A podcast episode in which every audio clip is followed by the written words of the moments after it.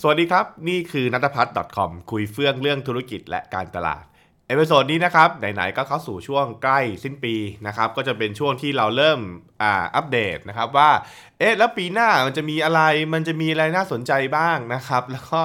เอาจริงๆแล้วทุกๆ ปีเนี่ยก็จะมีคนมาถามผมบอกคุณแก่ครับ มันมีเทรนด์อะไรบ้างใช่ไหมเรื่อง digital marketing เรื่อง content marketing marketing อะไรต่างๆ ใช่ไหมฮะ ซึ่งก็เหมือนเป็นภาระมันเป็นภาระกับคนกับคนทำงานนะบอกว่าเออฉันต้องไปหาเทรนมามามาพูดใช่ไหมนะครับ อืมเพราะฉะนั้นปีนี้ผมขอมาแปลกหน่อยละกันผมไม่อยากจะคิดอะไรละผมบอกว่าเออผมผมคิดอย่างนี้นะผมผมเอาไปไปอ่านมาแล้วกันนะ ผมไปอ่านมาว่าเออข้างนอกเขาเขาพูดอะไรกันบ้างนะนะครับเดี๋ยวผมแล้วแล้วเดี๋ยวเราจะหยิบ อ่าเรียกว่า เทรนด์น่าสนใจที่เขาเล่าว่ามันเป็นเทรนด์นะ มาคุยกันแล้วกันนะฮะ ส่วนมุมมองของผมเนี่ยเดี๋ยวผมเล่าตอนท้ายว่าผมคิดอะไรนะครับโอเคนะ ก็ต้องบอกก่อนว่านะครับสิ่งที่ผมจะเล่าใน episode นี้ ผมไม่ได้คิดเองอย่างที่ผมย้ำนะฮะก็คือไปอ่านมา เห็นว่าน่าสนใจนะครับ แล้วผมก็ตัดบางเทรนด์ออกไป เช่น เป็นเทรนด์ที่แบบอันนี้เราคงไม่เรียกว่าเทรนด์ละมั้งอย่างเช่น เรื่องของการทำ SEO อะไรเงี้ยนะครับ หรือการทำคอนเทนต์แบบวิดีโอใช่ไหมคือเรื่องบางเรื่องเมืองนอกเนี่ยเขาอาจจะเป็นเรื่องใหม่แต่เมืองไทยอาจจะเป็นเรื่องแบบโอ้มันนี้มันเบสิกมากๆใช่ไหมครับอย่างเช่นพวกทำอินฟลูเอนเซอร์อะไรเงี้ยเพราะฉะนั้นเรามาดูนะครับผมว่าเป็นเป็นประเด็นที่เออเฮ้ยน่าสนใจนะนะครับ จะเกิดขึ้นไหมไม่รู้นะครับมีอะไรบ้างนะครับอะเรามาลองไล่กันนิดนึงกันอันแรกนะครับ augmented storytelling โอ้โหชื่อมันเท่มากนะครับเอาพูดง่ายๆแล้วกันก็คือเราเข้าสู่ยุคที่มี 5G ใช่ไหมฮะ แล้วก็โทรศัพท์มือถือทุกวันนี้เนี่ยมันก็ทำพวก AR ได้ดีขึ้นนะครับ เราไม่พูดคำเรายังไม่พูดคำว่า VR นะนะครับ เราพูดก็ AR ก่อน เพราะ VR เนี่ยมันมีเครื่องต้องมีอุปกรณ์ใช้เยอะ แต่ AR เนี่ยคือมันใช้ได้ทันทีคือโทรศัพท์มือถือเนี่ยหยิบขึ้นมาใช่ไหมครับ ซึ่งก็น่าสนใจสำหรับผมนะเออเฮ้ยมันก็มีความเป็นไปได้ตรงที่ คุณจะบอกว่าทุกวันนี้เนี่ยเราคุ้นเคยกับการหยิบอ่ามือถือมาสแกน QR code กันเป็นปกติแล้ว เรากลายเป็นเรื่องปกติแล้วสมัยก่อนเนี่ยผมบอกว่าตอนที่มันเกิดพวก QR แรกๆเนี่ยทุกคนก็บอกว่าเอ๊ะมันจะเวิร์กเหรอคนจะสแกนไหมทุกวันนี้มันเป็นเรื่องปกติแล้วใช่ไหมครับใช่ไหมฮะเพราะฉะนั้นเนี่ยการหยิบมือถือมาสแกนอะไรบางอย่างอาจจะกลายเป็นเรื่องที่ไม่ได้แบบว่าเป็นเรื่องแปลกใหม่เท่าไหร่นักนะครับ แล้วก็อยู่ที่ว่า แบรนด์ไหนจะสามารถเอาตัวเรียกว่าเอาตัว AR เนี่ยมาใช้นะครับ อย่างถ้าเกิดใครจำเคสก่อนหน้านี้ได้ก็จะมีของพวกบัตรของตัว MRT นะหรือ BTS จะไม่ได้แล้วนะครับ ที่สามารถสแกนแล้วก็ขึ้นมาเป็นกราฟิกอะไรต่างๆ ได้ใช่ไหมครับ เพราะฉะนั้นเนี่ยบางทีเราก็แบรนด์อาจจะคิดได้นะว่าเฮ้ยเราจะเอาตัว AR เนี่ยมาเล่นอะไรนะครับกับการเล่าเรื่องนะครับคือการนำเสนอของตัวเรียกว่าสินค้านะฮะ ลองดูว่าเราสามารถใช้ได้บ้าง เพราะทุกวันนี้ 5G มันก็เข้ามาเข้าถึงแล้วนะครับ 4G ก็แรงพอ เราอาจจะสามารถคิดไอเดียสนุกสนุกๆได้นั่นเองนะครับ นี่คือฝั่งที่เป็น augmented storytelling นะหูชื่อเท่มากนะครับ ถัดมาก็บอกมีอะไร เราจะต้องไป AI driven content นะครับ ก็คือไปเรื่องของ AI ยังยังไม่จบนะ AI ยังอยู่นะนะครับก็โอเคนะครับก็พูดง่ายๆแล้วกันก็คือเอาตัว AI เข้ามาช่วยนะครับในการทำคอนเทนต์นั่นแหละก็คือ ด้วยความที่ทุกวันนี้เนี่ยนะครับโจทย์หนึ่งของของหลาย ๆ แบรนด์ก็คือเรื่องของการ scale production ต่างๆ ใช่ไหมฮะ คือทำคอนเทนต์ให้มันมากเยอะมากเพียงพอ ซึ่งแน่นอนถ้าเกิดว่าคุณจ้างคนทั้งหมดเนี่ยมันก็ค่อนข้างจะเปลืองใช่ไหมครับ การมี AI มาช่วยนะครับ เช่นเรื่องของการเลือกรูปภาพ การาทำการผลิตคอนเทนต์ได้เร็วขึ้นนะครับ มันก็อาจจะเป็นหนึ่งในโจทย์ที่ต้องมันน่าจะมีผู้ให้บริการออกดีนะซึ่งจริงๆ อันนี้เนี่ยผมก็เคยคุยกับของ Adobe นะครับ คือไปฟังสัมมนานานแล้วเขาบอกว่า จริงๆ แล้วทุกวันนี้เนี่ย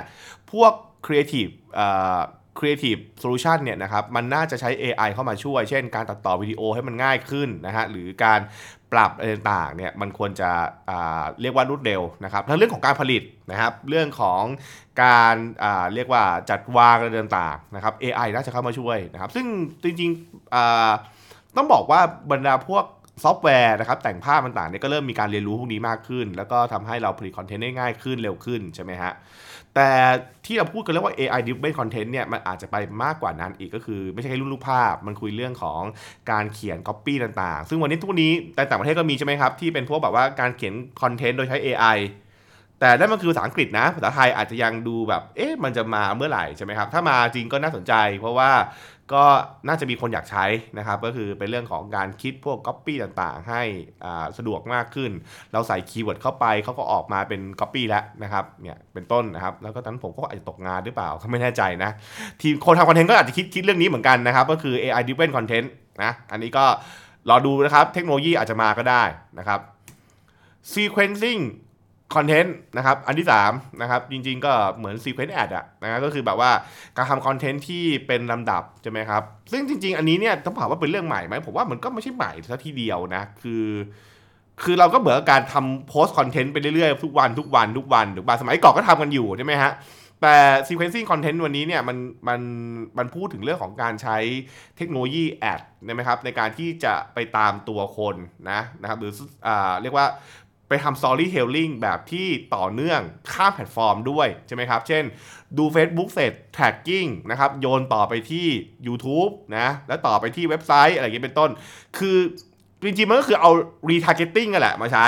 นะ มันก็คือเอา retargeting มานะครับ เอาเทคโนโลยีของการทำ sequential แอดต่างๆเนี่ยนะครับมามาใช้เต็มรูปแบบเพื่อให้เกิดการทำเล่าเรื่องที่มีประสิทธิภาพนะฮะคือไม่ได้แบบมองแค่เรื่องของ ad โฆษณาอย่างเดียว แต่มันคือการค่อยๆนะครับ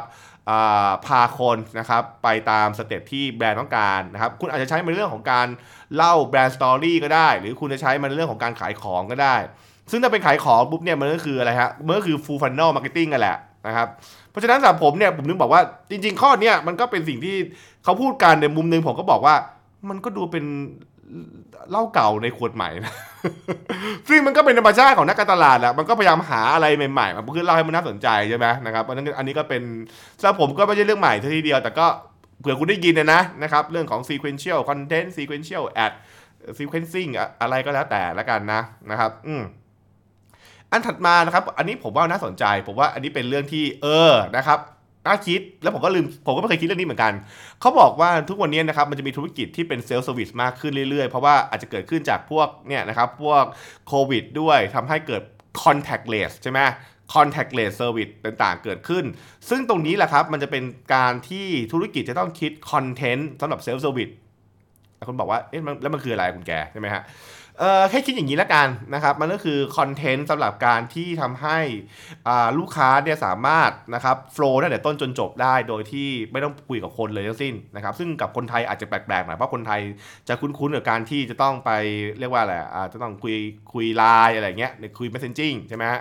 แต่ถ้าเกิดเป็น content for sales service ก็คือในบริการต่างๆนะครับการใช้บริการเนี่ยโดยเฉพาะเรื่องของการให้บริการนะ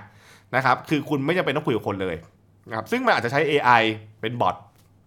อะไรนี้เป็นต้นนะครับ เข้ามาช่วยในการแก้ปัญหาต่างๆ อันนี้ก็ต้องบอกว่าเป็นเป็นหนึ่งในสิ่งที่น่าคิดนะเพราะว่าบริการเซลล์สวิตจะมากขึ้นเรื่อยๆนะครับ คนตัวก็เริ่มแบบว่า คือคนเริ่มคุ้นแล้วไงกับการใช้เซลล์สวิตปุ๊บก็ ถ้าอย่างนั้นเราก็ต้องหาวิธีการใช้ไอ้พวกบริการพวกนี้ให้มันดีขึ้นนะครับ อ่า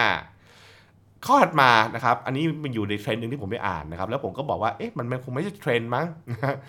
แต่ว่าถึงไม่ใช่เทรนด์ แต่เป็นสิ่งที่ทุกวันนี้เองหลายคนก็ยังตอบไม่ได้นะ ก็คือตัว ROI ของการทำ content marketing ใช่ไหมก็คือว่าทำทำไมเนี่ยนะครับ ซึ่งอย่าไปแปลกอย่าบอกว่าแปลกเลย เพราะว่าถามผมทุกวันนี้นะ ผมก็ถามหลายๆคนนะเนี่ยทำคอนเทนต์ปั่น engagement เนี่ยทำทำไม ใช่ไหมถูกป่ะเออเรียลไทม์ไปเนี่ยทำทำไม อะไรคืออะไรคือ return of investment ใช่ไหมครับ อันเนี้ยต้องเขาคงต้องคิดกันนะครับ คือแบรนด์ต่างๆเนี่ยเราก็คงอยู่ในยุคของการทำคอนเทนต์มา ต้องบอกว่าก็ก็บางคนอาจจะร่วม 10 ปีแล้วนะ บางคนอาจจะ 5 6 ปีอะไรเงี้ยนะครับ แล้วเราก็คงต้องถามแล้วว่า เอ้ย แล้วอะไรคือ ROI เนี่ย ใช่ไหมครับ ฐานแฟนหรอ ซึ่งฐานแฟนวันนี้ก็คงผมว่าวันนี้ฐานแฟนมันคงไม่ใช่สิ่งที่คนคนกำลังมองหาแล้วนะ เพราะว่าแบรนด์ต่างๆ ก็รู้แล้วว่าสุดท้ายเนี่ยเราก็ใช้ paid paid media ถูกป่ะ ใช่ไหมครับ แล้วก็ organic reach มันก็ไม่ได้มีเยอะอะไรมาก แล้วก็พยายาม control reach มากกว่าที่ซ้ำ นะครับขณะเดียวกันพวกวิวต่างๆเนี่ยเราก็เริ่มรู้แล้วว่าโอเคจำนวนวิวไม่เท่ากับ awareness ใช่ไหมวิวมันก็คือวิวอะไรเงี้ยนะฮะเราก็คงต้องมาตั้งถามแล้วว่าแล้วอะไรคือ ROI ใช่ไหมครับ ตรงนี้คงเป็นโจทย์ที่หลายๆธุรกิจคงไปคิดกันต่อนะนะครับอันถัดมา user experience content อะไรอีก ผมก็ผมก็แบบมันก็เนี่ยมันจะมีคำพวกเนี้ยนะผมก็บอกว่าโอเคอะไรคือ user experience content หรือ UX content นะครับเอ่อ ในในอ่านอ่านในบทความบรรณาเขาบอกว่ามันคือการทำคอนเทนต์เพื่อให้มีเรียกว่ามีประสบการณ์ในการดูคอนเทนต์ที่ดีที่สุดอะไรเงี้ยนะครับ ผมก็บอกเอาอันนั้นก็ปกติแล้วเออคือมันคือถ้าเกิดพูดง่ายๆมันคือการทำคอนเทนต์ออ t ติมิเซชันนะนะครับถ้าเกิดผมผมพูดแบบให้มันแบบมันซื่อๆนะ มันก็คือการปรับจูนให้คอนเทนต์เนี่ยอยู่ในประสิทธิภาพที่ดีที่สุดใช่ไหมครับ แต่ทีนี้ มันมีอะไรบ้างนะครับ มันก็อาจจะเป็นเช่นเรื่องของวิดีโอแนวตั้งนะครับวิดีโอแนวนอนวิดีโอแนวสี่เหลี่ยมจัตุรัสใช่ไหมนะครับ หรือการปรับพวกเว็บไซต์ต่างๆ ให้มันเหมาะกับ mobile friendlyนะครับ หรือนะครับการทำให้มันโหลดเร็วอะไรเงี้ยเป็นต้น เนี่ยพวกนี้คือสิ่งที่เป็นเป็นเป็นโจทย์ของธุรกิจนะที่ที่เขาจะเข้าไปจัดการกับคอนเทนต์นั่นเอง คือคอนเทนต์ให้มันเหมาะกับ user experience ซึ่งอันเนี้ย มันอาจจะไปโยงว่า เพราะปัจจุบันเนี่ยคนมันอยู่กันบนคนละแพลตฟอร์มใช่ไหมครับมันมีแพลตฟอร์มเยอะมาก แล้วก็เราคงต้องพยายามทำคอนเทนต์ให้มันเหมาะกับ experience ต่างๆนะครับหลักการไม่ใช่เรื่องใหม่ หลักการที่เก่ามากแล้วพูดนานแล้วนะฮะ แต่ทุกวันนี้เรามี experience หลายแบบ เรามีตั้งแต่แอปพลิเคชัน เรามี Story เรามี YouTube เรามี Instagram เรามี TikTok เรามี Facebook เรามีเว็บไซต์ เรามี Clubhouse อ่าใช่ไหมเรามีโอ้เยอะแยะมากมาย เพราะฉะนั้นเนี่ย user experience ในแต่ละที่มันก็จะมีไม่เหมือนกัน เพราะฉะนั้นเนี่ยคนก็ต้องไปคิดคอนเทนต์ที่ให้เหมาะกับแพลตฟอร์มมันเองนะครับ เพราะฉะนั้นก็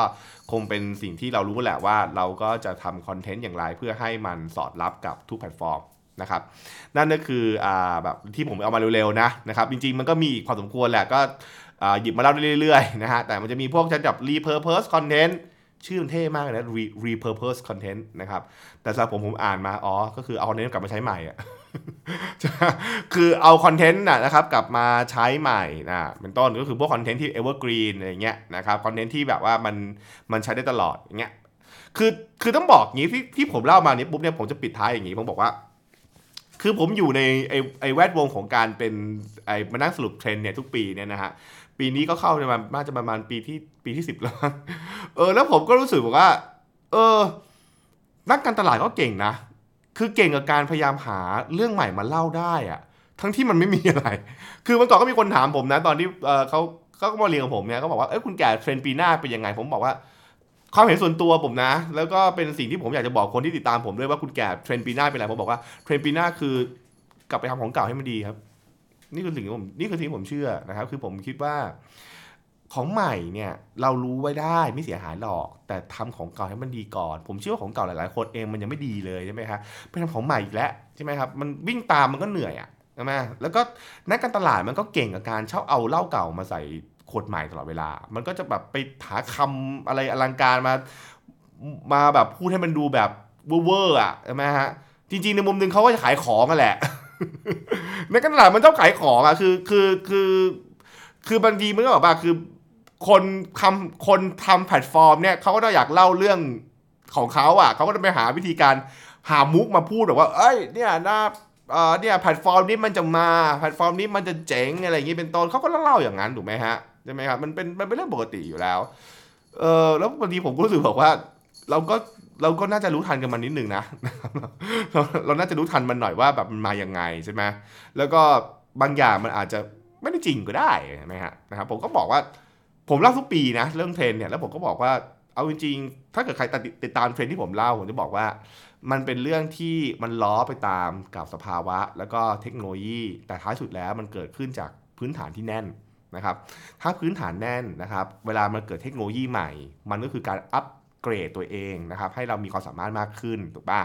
เช่นเรื่องของการทำ personalization หลายคนบอกว่าเป็นเทรนด์ผมบอกว่าจริงไม่ใช่เทรนด์หรอก มันคือ มันคือสิ่งที่เราอยากทำมาตลอด แต่ทำไม่ได้ เพราะเทคโนโลยีมีข้อจำกัด พอวันนี้เทคโนโลยีมันเปิด เราเลยทำได้ก็แค่นั้นเองใช่ไหมครับบางคนบอกอุ้ยเราอยากทำเรื่องของไอ้พวกอินฟลูเอนเซอร์อะไรอย่างนี้เป็นต้นผมบอกว่า มันก็ไม่ใช่ มันก็ไม่ใช่เรื่องใหม่ มันก็เป็นเรื่องที่โลกมีอยู่แล้ว ก็คือคนมีอิทธิพลในโลกออฟไลน์ถูกป่ะแล้วเราก็พยายามใช้มันนะครับในอะไรมากขึ้นนั่นแหละนะครับ แต่ทั้งหมดนี้ผมบอกให้เลยครับ เดี๋ยวปีหน้าคุณก็จะมีพวกคำใหม่ๆอะนะฮะจะมี Metaverse Content Metaverse Content เดี๋ยวมันก็คงจะมีพวกแบบอ่าอะไรนะอ่า Virtual Influencer อะไรอันนี้แล้วแต่คุณจะไปคิดเอาละกันนะครับ คุณจะคิดว่าไหนเป็นเทรนด์คุณก็เด้งมาถามแล้วกัน แล้วเราก็มาแลกเปลี่ยนกันนะ ว่าอันนี้เป็นเทรนด์ไหมนะครับ ผมคิดว่าเราหยิบมาคุยกันสนุกๆดีกว่านะครับ แต่ส่วนตัวผมนะครับส่วนตัวผมแล้วก็คือทุกท่านนะครับ อย่าเพิ่งไปเรียกว่าไปแบบกระโดดตามเทรนด์อะไรมากทำของเดิมให้ดีก่อนนะครับทำของเดิมให้แม่นยำพื้นฐานนะผมผมนะ content strategy แม่นนะครับเข้าใจคอนเทนต์ทำทำไมทำเพื่ออะไรแก้ปัญหาอะไร